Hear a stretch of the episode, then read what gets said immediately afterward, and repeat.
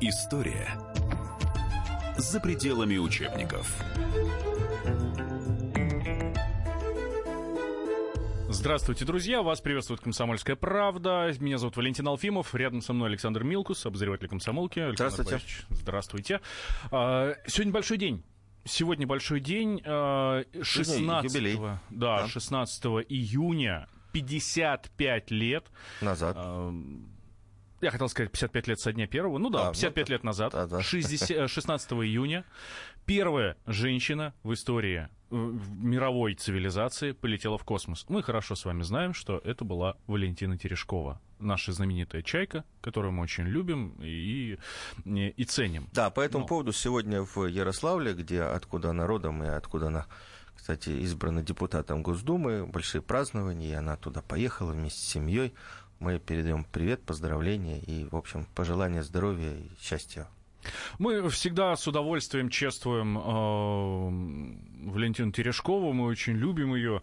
Вот. Но мало кто знает, что э, за вот этим первым полетом, ну, очень знают все, просто об этом мало кто задумывается, э, что за этим первым полетом стояли сотни человек.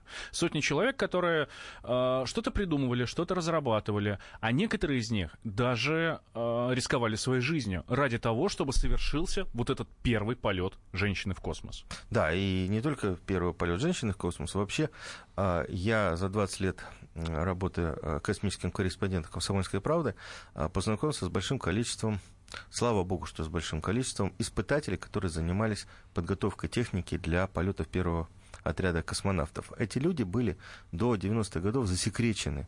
О них мало кто знал даже на своих предприятиях, где они работали.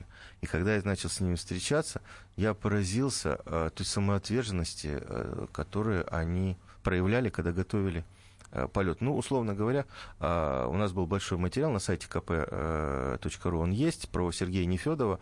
И у него была кличка, даже название, прозвали, прозвали его «Кос- «Космонавт 0». Он был ростом с Юрия Гагарина, он был солдатом, э, служил в авиационном полку, его подобрали по характеристикам и по параметрам здоровья. Так вот, весь полет Гагарина отрабатывали на нем. Причем не э, штатный полет, а все нештатные ситуации, которые могли быть. Он около месяца сидел в замкнутом пространстве вот этого э, шарика э, спускаемого аппарата. Там повышали температуру до каких-то немыслимых пределов, там до 50-60.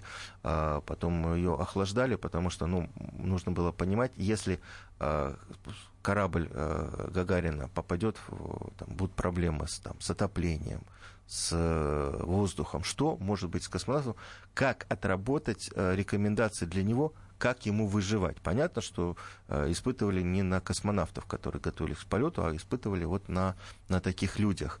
Ко мне подошла женщина, женщина, у которой на лацкане пиджака был значок заслуженный испытатель космической техники. Она говорит, слушайте, вот я испытывала э, скафандр, э, готовила средства спасения для полета Терешковой, э, и со мной э, значит, э, работали испытателями Головин и Никитин.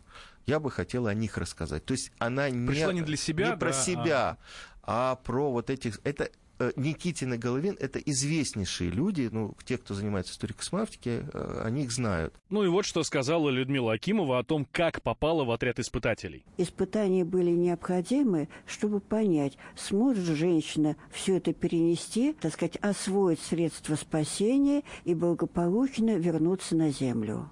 Я э, на тот момент была одной из сильнейших парашютисток Советского Союза и мира. У меня было шесть мировых рекордов, 900 прыжков, прыжки на Землю, на море ночью и днем. Потом я работала в организации, она называлась не ПДС поначалу, это научно-исследовательский институт парашютно-десантных сил. Там конструировались все парашюты. Я работала там как инженер-конструктор. Эм, у нас был главный конструктор Ткачев. Вот он меня призвал в свой кабинет и сказал, готовься к космонавты. Я Говорю, ну там уже группа подобралась. Мне в это время в Москве не было, когда их подбирали. Ну и, э, как говорится, одно к одному. Э, Поэтому э, испытания проходили так. Тогда было два скафандра, которые можно было использовать, Гагарина и Титова, да? Потому что уже космонавты летали. Для других космонавтов шили свой костюм. Угу. На меня их э, самой невозможно одеть, эти скафандры, угу. поэтому на нижнее белье одевался один костюм утепленный, потом другой, и потом уже одевали скафандр. Потом на, э, к телу прикрепляли много датчиков. Они жгутом выходили. Вот. То есть вы прыгали в скафандре Гагарина, получается? Гагарина. Откуда вы прыгали? Как вы прыгали? Прыжки были с разных самолетов. Сан-12, Су-14. По-разному было. Дело в том, что для первого отряда и для э, тех, кто первыми летал, парашютная э, подготовка была э, не обязательным элементом. Многие из наших слушателей не знают, что Гагарин, Титов, э, Николаев, Быковский, Терешкова, э, Попович не приземлялись в спускаемом э, корабле. А они приземлялись на парашюте. Поэтому в космическом корабле стояла катапульта, ну, примерно такая же, как в истребителях, которые летают на больших высотах. А она отстреливалась на высоте 7 тысяч метров, 7 километров, а, и затем, э, а, а до этого к, к ней специальными ремнями был пристегнут космонавт. Вот космонавт, э, ремни разжимались, э, как капсула спускалась, катапульта спускалась на своем парашюте, а космонавт спускался на своем парашюте. Поэтому для них владение парашютной техникой было просто принципиально это важно для жизни было. Именно поэтому испытатели так тщательно проверяли парашюты перед полетом. Что еще входило в их обязанности, рассказывает Людмила Акимова. А, надо было, как испытателю, очень много работы сделать разные. Много надо было проверить всего. Но в том числе там надо было и нас отсоединить, э, посмотреть, насколько это удобно и можно. Тем более в скафандре человек себя чувствует скованными. Вы видели э, фильмы, когда Гагарин идет к ракете. Он, так сказать, горбатится такой, руками, ногами, не особенно не пошевелишь, и если поднять голову вверх, э, кроме вот самого шлема изнутри, ничего не увидишь. Чтобы увидеть, открылся парашют или нет, на левом рукаве сделано зеркальце.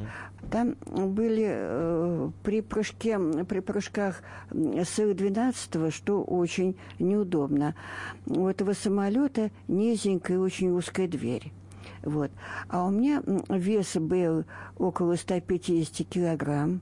С оборудованием, так, вот, четверо сотрудников меня потаскивали к открытой двери, выбрасывали в четвером из самолета. Ну, поскольку... честно, выталкивали, наверное. Выталкивали. Самое интересное, что э, за 55 лет после испытательных полетов Акимова так с Терешковой никогда и не встречалась в жизни. Я, честно говоря, думал, что они э, где-то пересекались, потому что э, есть фотографии, где Акимова там, с Титовым, есть фотографии, где она с Соловьевой.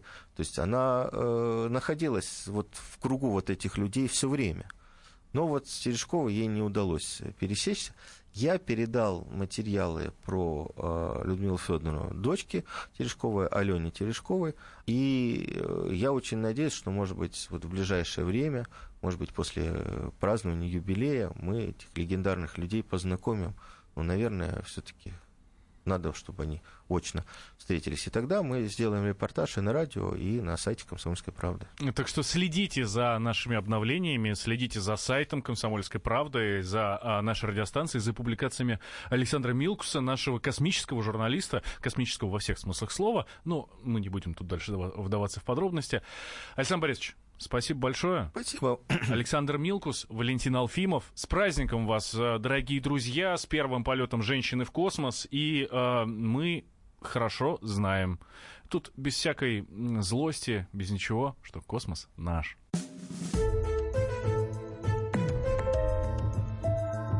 История за пределами учебников. Товарищ адвокат! Адвокат! Спокойно, спокойно. Народного адвоката Леонида Альшанского хватит на всех. Юридические консультации в прямом эфире. Слушайте и звоните по субботам с 16 часов по московскому времени.